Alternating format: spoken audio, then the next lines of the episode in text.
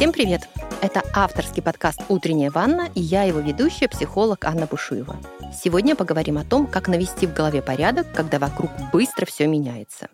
Первое, на что стоит обратить внимание, это физическая нагрузка.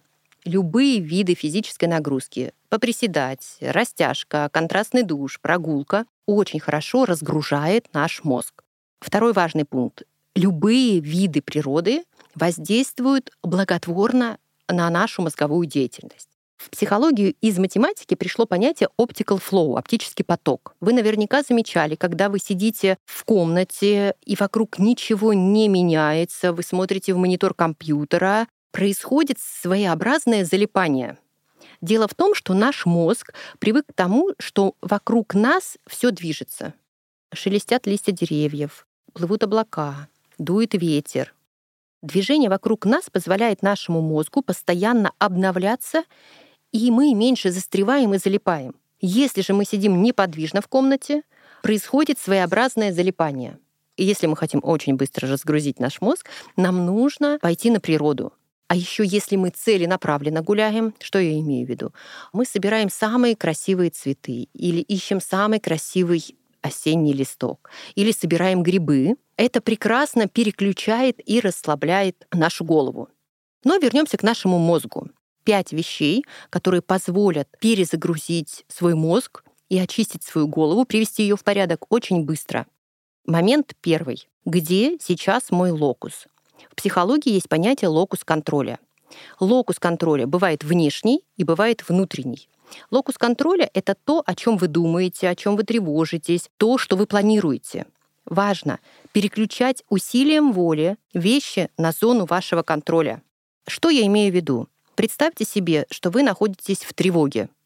Задайте себе вопрос. Я переживаю по поводу вот этой ситуации. Я эту ситуацию могу контролировать? Нет. А что я могу контролировать? Ну, например, себя. Я могу заняться собой. Таким образом, вот таким мыслительным процессом мы переключаем, переводим внешний локус на внутренний. Когда вы находитесь в зоне внутреннего локуса, контролируете то, что вы можете делать, ваша мотивация и драйв растут. Если вы находитесь во внешнем локусе и пытаетесь контролировать то, что вы контролировать не можете, развивается выученная беспомощность. Таким образом, шаг первый. Поправляем свой локус контроля. Шаг второй. Фокус внимания. На этом шаге нам важно выровнять свой фокус внимания. Фокус внимания может быть как и локус, внешним или внутренним. Внешним — это когда мы решаем вопросы, связанные со внешним миром, и внутренний — когда мы думаем о том, как мы себя чувствуем. Когда мы задаемся вопросом, а что бы мне сделать, чтобы я себя лучше чувствовал, а как мне поднять себе настроение, а на что мне отвлечься, почему я такой грустный, почему я такой расстроенный. Этот внутренний фокус забирает у вас энергию. В этот момент вы, как барон Мюнхгаузен, пытаетесь себя за волосы вытащить из воды. И на самом деле внутренний фокус внимания — это такой опасный советчик. Когда мы фокусируемся на внутреннем, мы искажаем картину мира. На втором шаге наша задача — перевести свой фокус внимания на внешнее — какие вещи мне надо сделать, какие вещи мне полезно сделать, с какими людьми мне нужно поговорить, кому мне нужно позвонить. И вот сейчас будет очень интересный момент, за который, наверное, мне не скажут коллеги спасибо, но мне очень хочется донести до вас одну важную вещь. Фокус внимания на внешнем — это значит фокус внимания на конкретных делах и проблемах, которые требуют вашего решения. Какие дела, какие занятия требуют моего внимания? Не что бы мне хотелось сделать, а именно что требует моего внимания. Почему я говорю о коллегах-психологах? Потому что в последнее время очень много и очень искаженно говорят про наши желания, что мы должны делать только то, что хотим, что очень важно прислушиваться к своему внутреннему состоянию, к своим эмоциям. А я с этим не спорю.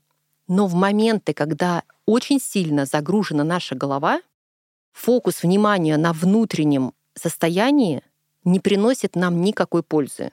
Вы начнете чувствовать себя еще хуже и при этом потратите кучу времени. Если же вы а, фокусируетесь и делаете а, реальные дела, это повышает вашу самооценку, улучшает ваше самочувствие, поднимает вашу мотивацию и вы реально чувствуете себя лучше. Итак, два шага. Локус внутренний, фокус внешний. Специально ввожу такую терминологию, чтобы вы в моменте могли очень быстро поправить свое состояние. Идем дальше. Третий шаг. Внимание. Какое мое внимание сейчас? Внимание бывает рассеянным, когда вы гуляете, ни на чем не фокусируетесь, когда вы отдыхаете, это тоже рассеянное внимание. Но иногда нам нужно наше внимание сконцентрировать. Задайте себе вопрос, какая одна вещь, одна важная вещь требует моего внимания. Дело в том, что если вы рассеянно занимаетесь несколькими вещами, у вас никогда не будет быстрого прогресса. Вспомнилась фраза «делать много дел одновременно» — это значит портить много дел одновременно. Чтобы в любом занятии выйти на новый уровень, нам очень важна концентрация внимания.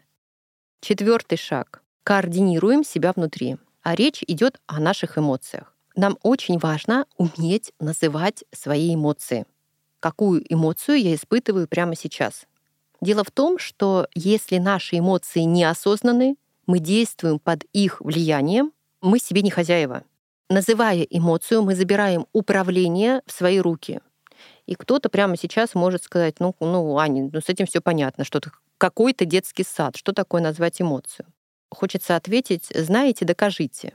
Попробуйте на протяжении следующего дня отслеживать и называть эмоции, которые вы испытываете. Грустная статистика говорит о том, что 50-60% населения земного шара страдает алекситимией.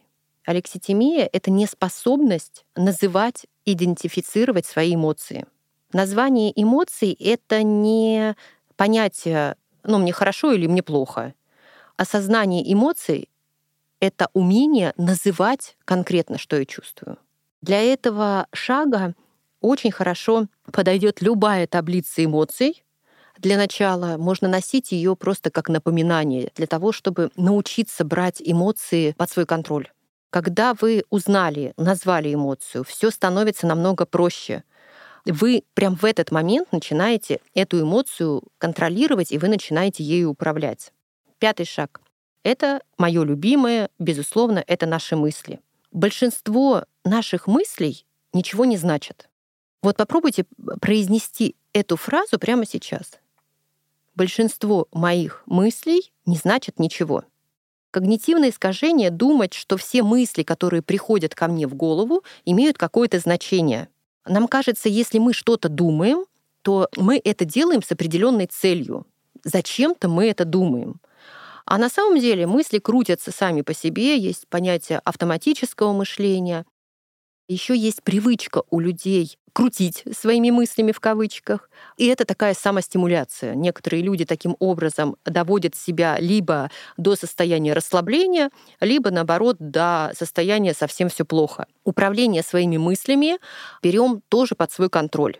Первый вопрос, который стоит задавать, отражает ли вот эта мысль, которую я отследил, реальный мир? И второй вопрос, приведет ли эта мысль меня к какому-то действию? И если ответ нет, подумайте о том, зачем вы думаете эту мысль. Многие люди путают обдумывание мысли в голове с качественным мыслительным процессом.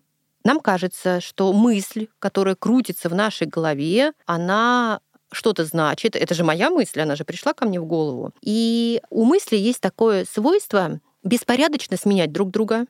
Мысль сменяется эмоцией, возникает следующая мысль, мысли переплетаются между собой, и в этот момент нам очень сложно увидеть какую-то структуру. В этот момент мы думаем, скользя по эмоциональному контуру и не устанавливая никакие логические связи. Другими словами, беспорядочную смену мыслей в нашей голове мы принимаем за процесс мышления.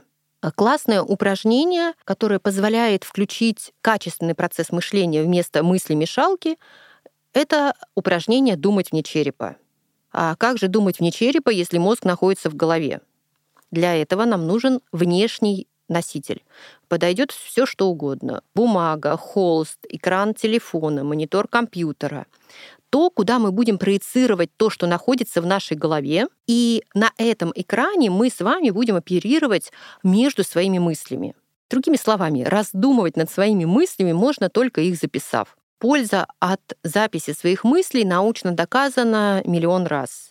Снижает уровень стресса, улучшает здоровье, повышает нашу осознанность.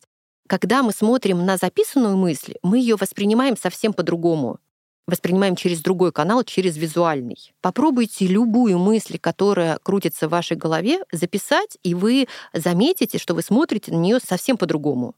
Меня никто не любит. Запишите эту мысль, и вы поймете либо абсурдность этой мысли, либо начнете ее не так критично воспринимать. Таким образом, работать со своими мыслями можно и нужно исключительно вне своей головы, а записывая их, видя структуру и анализируя. Тем самым вы включаете по-настоящему качественный мыслительный процесс. Я предлагаю прямо сегодня выполнить упражнение «Думай вне черепа», записать все мысли, которые крутятся в вашей голове, отследить связанность этих мыслей, структурность, системность для того, чтобы удивиться и осознать, что не все мысли, которые появляются внутри черепной коробки, имеют значение.